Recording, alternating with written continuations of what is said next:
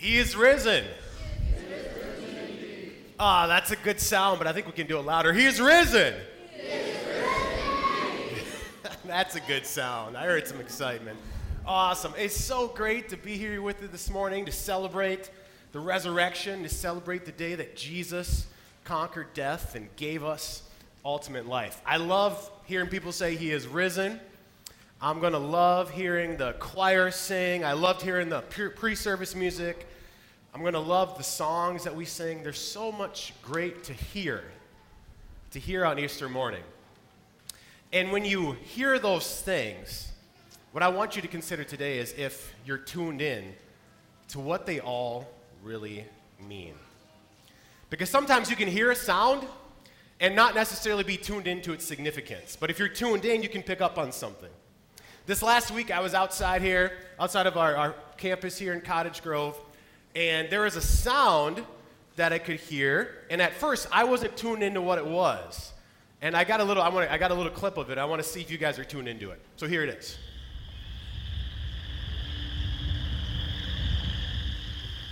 I heard somebody say it. Okay, so this is a video. This is a video I took before Good Friday worship off the back little balcony here, or little deck here. And what, what are the sounds? Spring peepers, frogs, right, yeah. But if you're not tuned into it, all you can go is like, well, huh, sounds like the woods. And maybe that's like one layer of it.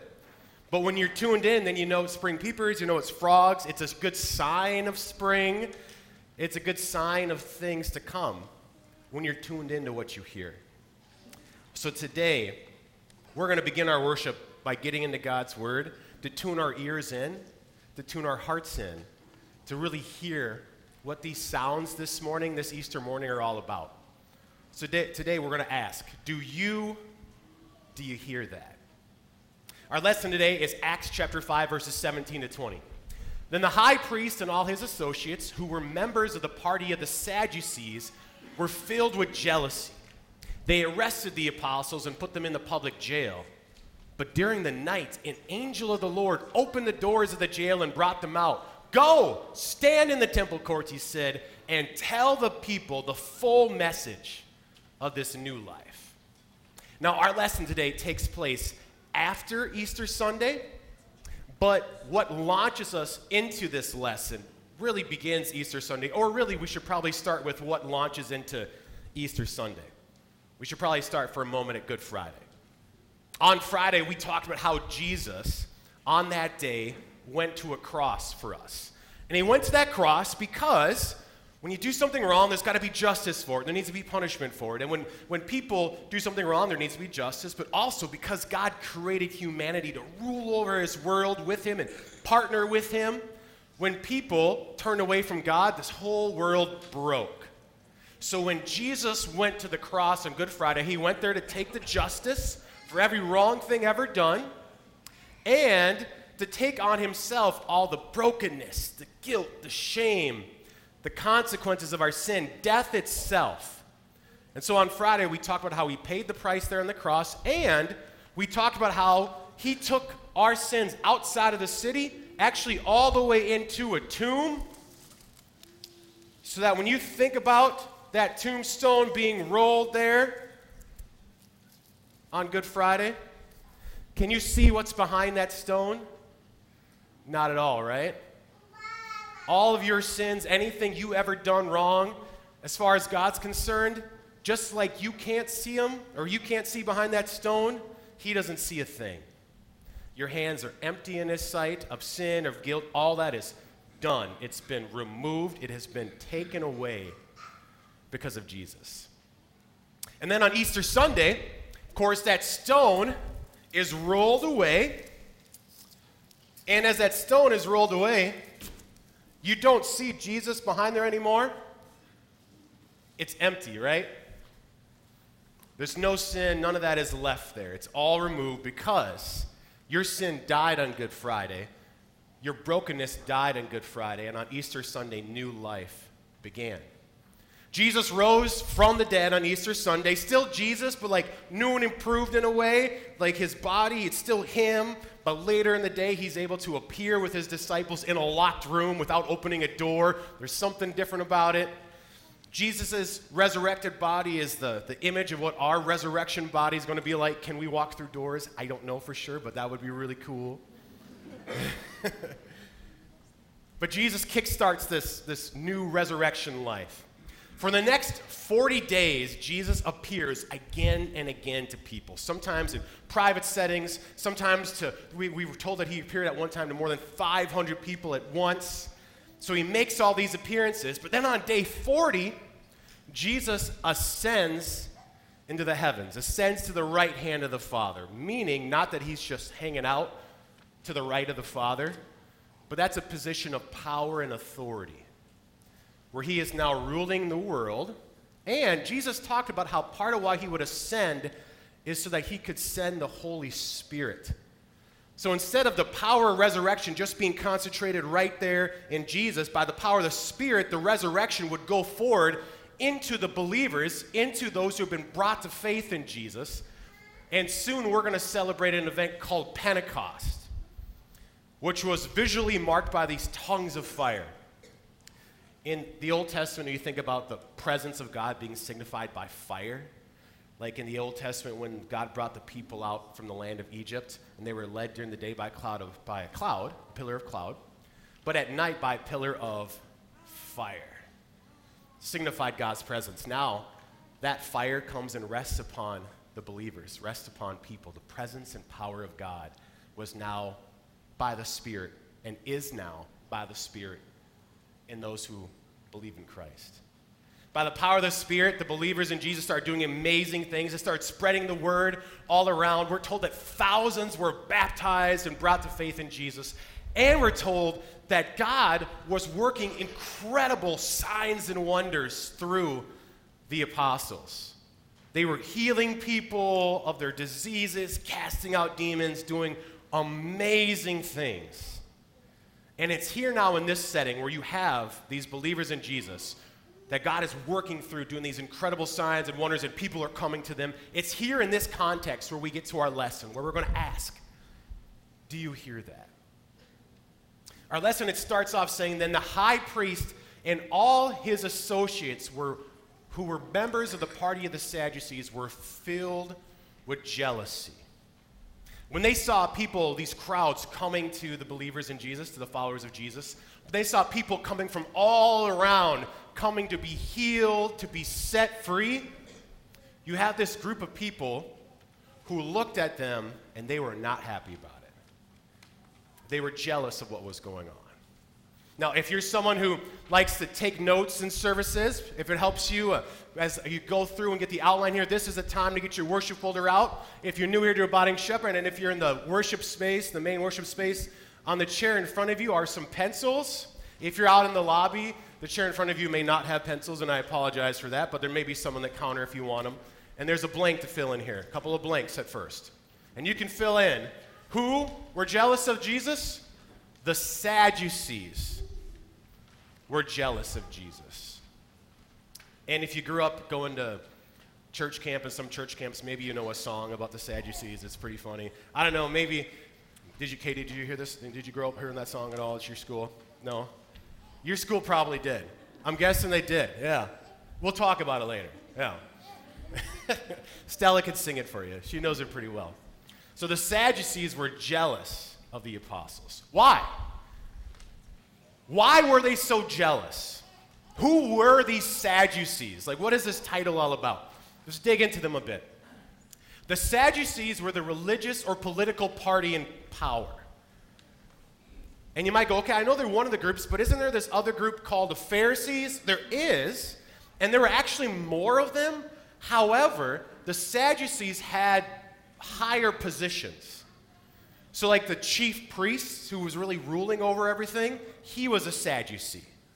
So there's less of them in a way, but they actually had more authority, more power. So they're like the, the top dogs when it comes to, to religious power, but also in that culture, religion and politics went hand in hand.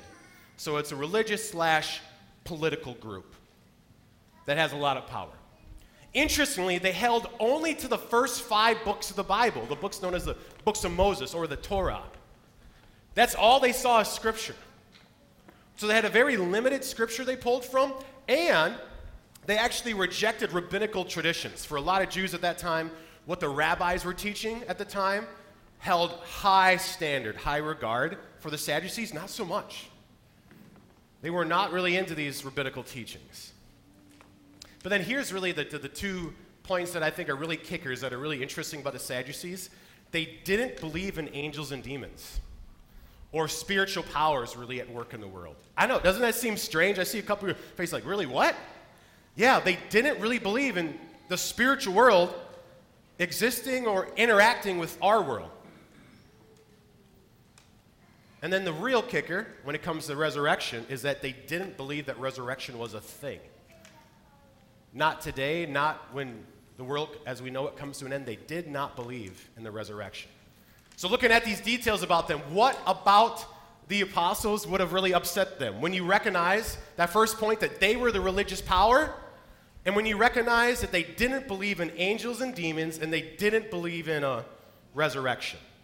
Keep those three points in mind now as you think about them, as you think about these apostles. But first, something we should know about the Sadducees. The next blank. They wanted to be the what? They wanted to be the authority and power over this life. The Sadducees, with a faith that doesn't believe in demons, a faith that doesn't believe in angels, a faith that doesn't believe in resurrection, what's, what had to be the focus of what they talked about if you don't believe there's such a thing as a resurrection and you don't believe in a spiritual world? It had to be what our eyes can see, what we think and we feel. It can't have anything to do with a life ahead because there is none. And it can't have anything to do with spiritual work in this world because it has to just be what we see. So they are people who have power and authority, and they want to have power and authority over this life. That's what was on their hearts. Now, think about what they saw with the apostles. Here you have a group of people who are gaining tons of attention. Thousands are following them. If you're somebody in power, why don't you like that? You're not following you, right? So they're not following you. You're the person who's supposed to have power. Now all of a sudden there's people following these other guys. That's part of it. But also, why were people flocking to them? Because, well, because they were healing people. Is that something that normally happens in this natural world? No. Something different was going on here. Something that they pretty much denied was going on here. And what was going on here, too, was actually little like glimpses of what resurrection is, because remember, remember resurrection is raising back from the dead. When you think about these signs of Jesus healing people and his apostles healing people, it's not just that they were signs that, okay, God's doing something.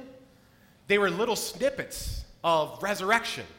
Maybe not full blown yet, but anytime there's a healing in that way, it's like a little, little taste of what we're looking forward to. So the very thing they denied was breaking through into their world. And that very thing that was breaking through is resurrection, which means that there is a life to come, there is a hope ahead beyond this life. What was going on there with the apostles was a total disruption of what they were comfortable with power, interest going to other people. There's something going on here that we can't explain, something going on here that are little snippets of resurrection of an event where a man was raised from the dead. And this is a total worldview change when you look at this world and see that this is not all there is. Do you hear that? Do you hear what's going on at this time? Total transformation of viewpoint, of viewing your life and your world. Which is why they arrested the apostles and put them in a public jail. They did not like this. They were not happy with this. They had the authority to put them in jail, so they did. Well, at least they thought they had authority. They put them in jail, but during the night, an angel of the Lord opened the doors of the jail and brought them out. So they put them in jail, and they had the authority to put them in jail, but they did not have the authority to keep them in jail. Because an angel comes, opens the door, let them out. And the angel says, Go, stand in the temple courts, he said, and tell the people the full message of this new life. At least our translation says new. The word new isn't in the original language. It literally just says all the words of this specific life. In other words, the Sadducees were focused on this life that you see, but now there is a new this life. There is a, a set apart, different, distinct life that you now see and have. Your life now looks completely different, and it's been changed because of Easter. Go and announce all the words of this life. Don't hold any of it back. This prison's not going to keep you here. Go and announce the words. Do you hear what's going on here? Jesus is raised, resurrection happened. People are being healed, resurrection is breaking through. This is just the beginning of an eternity with God, and nothing in this world can stop it from going forward. Do you hear that? Do you hear what we're celebrating this morning? As you're listening for it, we need to recognize and be honest that as we embrace the message of Easter, there are powers in this world that are going to want to do what the Sadducees did here. That when, when something has power and rule over your life, it doesn't want to give it up easily. Because when a pow- someone in power sees somebody else gaining power, typically they get jealous, like the Sadducees.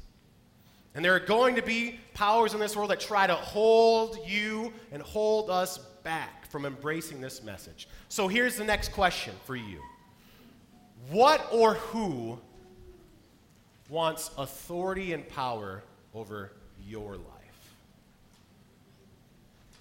What or who wants authority or power over your life? And as I ask you that question, I encourage you to think beyond, like, the Sadducees, they were a political group. I don't, I'm encouraging you to go beyond that. Because the authorities in your life, what does an authority have? An authority has control, it, it, it, it tells you where to go, what to do, things like that. Which means that authority is a much broader, broader thing than just some person in a position. Our, the things we believe will make us happy can be an authority in our life. Because if you believe that that's the thing that satisfies you, it will direct what you decide to do. So, what you believe about your life and what will satisfy and make you happy has authority over you. For some of you, you may feel like your past has authority over you. I've been here, I've done this, and so my future has to look this way. For some people, when you look in the mirror and your, your, your, your struggle, your sin, has authority over you. Or it feels like it does, at least. This is who I am, this is how I've been. How do I feel when I look in the mirror? I feel guilt, feel shame, feel like I will never be what I was supposed to be. And that's what has the rule over your life. You might look at your life and your situations, and maybe it's your own personal limitations that have authority over you. Like you're, you're, you're limited by your own understanding. If I can't figure out a way to fix it, it can't be fixed. And so that's your ceiling, what you can understand. Or when you look at the world, I don't see how God can be using this for good, and my understanding of what's good is my ceiling. What has authority over your life? Anything that directs how you see your life and how you live is the authority. Now, if you were here Good Friday or listening to that message, we talked about uh, this barrier that's between us and being who we were created to be. And that barrier is our sin. Our sin is missing the mark of what God created us to be. And we started off this message talking about how it was placed in the tomb and how God doesn't see it. But here's what I found for myself is I can know that, that it was placed in the tomb, but then do you know where I often go in my life? Back in the tomb with it. You know? I just go back and I live in my where I've been, my sin and my struggle. or I go back and I, I live in my own understanding or my own strength or what I can come up with. I live in trying to figure it out myself. Eh, maybe you're like me, and sometimes I just feel like what I end up doing is just not just rolling a stone back over there, but rolling a stone back. Let's see here. And this is how I celebrate Easter. Hi, everybody, he's risen. And I have his face, but I'm just stuck behind a stone. Know, that's part of what I love. I love the setting for our lesson today, and I love some of the little details about it. You know, so they were in prison, the apostles, and the angel just comes and opens up the door and says, Go, right? And then what's interesting too is apparently he must have shut the gate afterwards because if you read on in Acts chapter 5, we're told that the, the soldiers, when they went, they were like, hey, it's sealed. Apparently the angel didn't leave it open. He was like, oh, we'll just shut it again. And I love that detail because then to the soldiers in the world, it looked like they were still in prison. It wasn't until they heard that they were in the temple telling the words, speaking the words, that they realized, oh, they were set free. When you think about Jesus behind the tomb, when that stone is rolled, the reality is Jesus didn't need a stone to be rolled away for him to leave the tomb. Remember, later in the day, he appears to his disciples in a locked room without opening the door. The truth is, Jesus rose and didn't need a stone to be moved for him to go out because he was free whether that stone was rolled away or not. The stone was only rolled away for us to see that he wasn't in there. That was really why it was rolled away. Resurrection was happening, even if it looked like he was still dead. It's just how it works. I love that because to ourselves, sometimes it might look to us like we're just stuck back here. It might feel that way. And to the world, it might look that way. To people around you, they might look at you and go, You're just you. You just this is your life, it's what it is.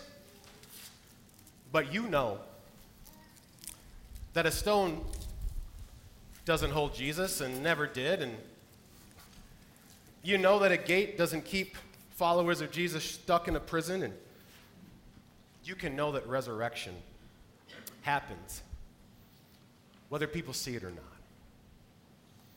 So, since we have this tendency to live behind this stone, there's some things some clear things from this lesson I want us to hear that we can hear from God's Word. Here's the first one Resurrection and new life are real. Just hear that. Resurrection is real. We're celebrating a day today, and it wasn't just that Jesus like supposedly rose and then disappeared. And then he went around, he saw people for 40 days, appearing to people all over the place. And then the power of that resurrection moved forward. Resurrection is real. Hear that this morning. And if it's real, when Jesus rose, it's real for you. Your future is resurrection. In your life today can embrace that the power of resurrection is working today. Remember with the apostles, the power of resurrection was breaking through into that life, into that world. When you're brought to faith in Jesus, resurrection is working in you because it took someone who was spiritually dead and made you spiritually alive in Christ. And when you, the more you believe that, the more you live in that, the more new life is springing up in you. Resurrection is real in you today. Hear today that there is a new authority over, not ove. Apparently, I don't know how to spell over. Just realize that. Dave, could we fix that for late service? There's a new authority over your life. You know, if your life is not limited by death, then death doesn't have authority over you. If your life isn't limited by what you see and what you experience in this world, then don't you have a new authority in your life? Because I don't have to live afraid of my life ending. I can live with hope of eternity. I don't have to live thinking, okay, if I'm going to be uh, live a full life, I better just do whatever I can to make myself happy now. If you recognize that eternity is in front of you, that's a new authority over you. If you recognize that there's real resurrection ahead, then you don't have to live based on just what you see today. And if you recognize that that power is real, then you don't have to depend on your own strength or understanding now. There is a new authority over you. If resurrection is real and you have a new life, then your shame and your guilt, wherever you've been, does not have authority over you. You have a new authority in your life. And the authority is resurrection, it comes from Jesus. And here's the, the final thing to hear nothing can stop this resurrection life. The Sadducees put them in prison, didn't go so well. These powers at work in the world and trying to work within you might try to keep you behind the stone, but by the power of Jesus and the Holy Spirit, it's not going to work so well. Don't underestimate what God can do in your life today and on eternity.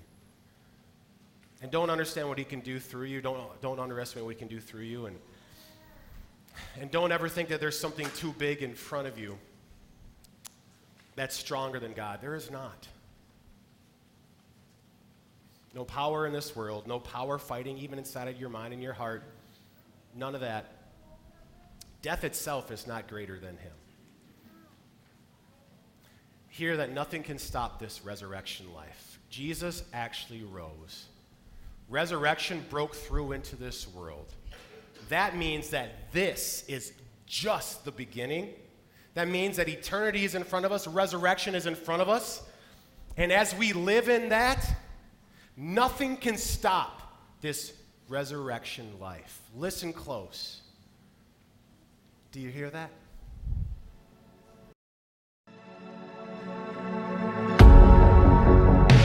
The sound of sorrow echoes in the streets, a song of grief, a hymn of defeat, a dirge. Injustice and tragedy converge on Calvary, and the word was silenced.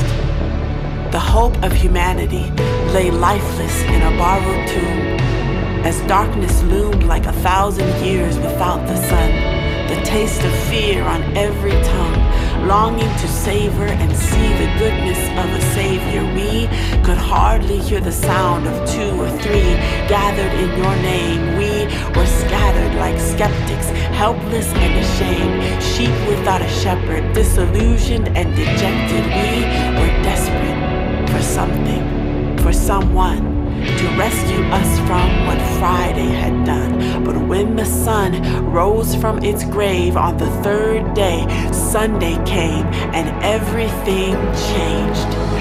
A melody of misery became a brilliant symphony of life. Oh, death, where is your sting? Swallowed up in victory, the greatest day in history was a Sunday. He risen. We are forgiven. Let the church bells ring. Let the set free sing a new song on Sunday. The reverberation of redemption, an open invitation for every tribe, tongue, and nation to come and see what God has done. His radical love, slain in the public square, but when they came to the grave, nobody was there. This is the good news the fullness of an empty tomb where death took its final breath at the hands of a man who had been dead himself until Sunday when everything changed.